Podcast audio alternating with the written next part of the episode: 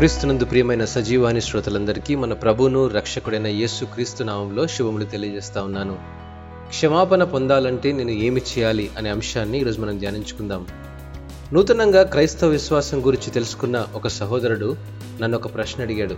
నేను జీవితంలో చేరని పొరపాట్లు చేశాను దేవునికి అయిష్టంగా జీవించాను నా పాపాలకు క్షమాపణ పొందాలంటే నేను ఏమి చేయాలి?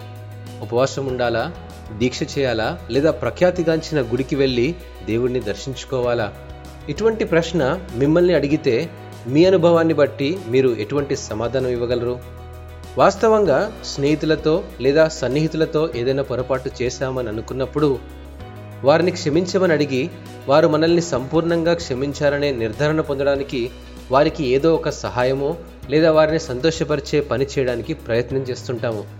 మనం వారికి మేలు చేస్తే వారు మన పొరపాటును క్షమించడమే కాకుండా ఎన్నటికీ మన పొరపాటును గుర్తుపెట్టుకోరనేది మన అభిప్రాయం. కొంతవరకు వాస్తవమే అనుకున్న నిజానికి వారి మనస్సులో ఎప్పటికీ ఆ సంఘటన గుర్తుంటుంది. ఇది మానవ నైజం. మనం అనేకసార్లు మన పాపాలను గుర్తు చేసుకొని దేవుని క్షమాపణను పొందడానికి ఏదో ఒకటి చేయాలి అనుకుంటుంటాము.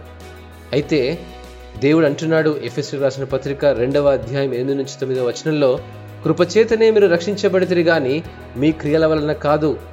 ఇస్రాయేలీలతో చేనయున్న నూతన నిబంధన గురించి దేవుడు వారికి వివరిస్తూ ఇర్మియా గ్రంథం ముప్పై ఒకటవ అధ్యాయం ముప్పై నాలుగు వచనంలో దేవుడు అంటున్నాడు నేను వారి దోషములను క్షమించి వారి పాపములను ఇక ఎన్నడను జ్ఞాపకము చేసుకొనను.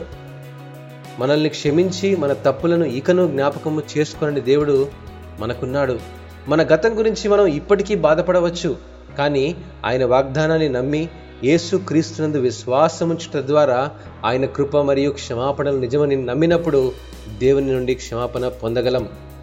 ఈ వార్త మనల్ని కృతజ్ఞత దిశగా నడిపించి విశ్వాసం వల్ల వచ్చే నిశ్చయతను కలుగజేస్తుంది. దేవుడు క్షమించినప్పుడు ఆయన ఇక ఎన్నడను జ్ఞాపకం చేసుకొనడు. కృప క్షమాపణ అనునవి దేవుడు మనం అడగకుండా ఇచ్చే బహుమానాలు. అట్టి క్షమాపణ ప్రభు నుండి పొందుటకు ప్రయత్నం చేద్దాం. దేవుడు మిమ్మను ఆశీర్వదించినగాక ఆమెన్.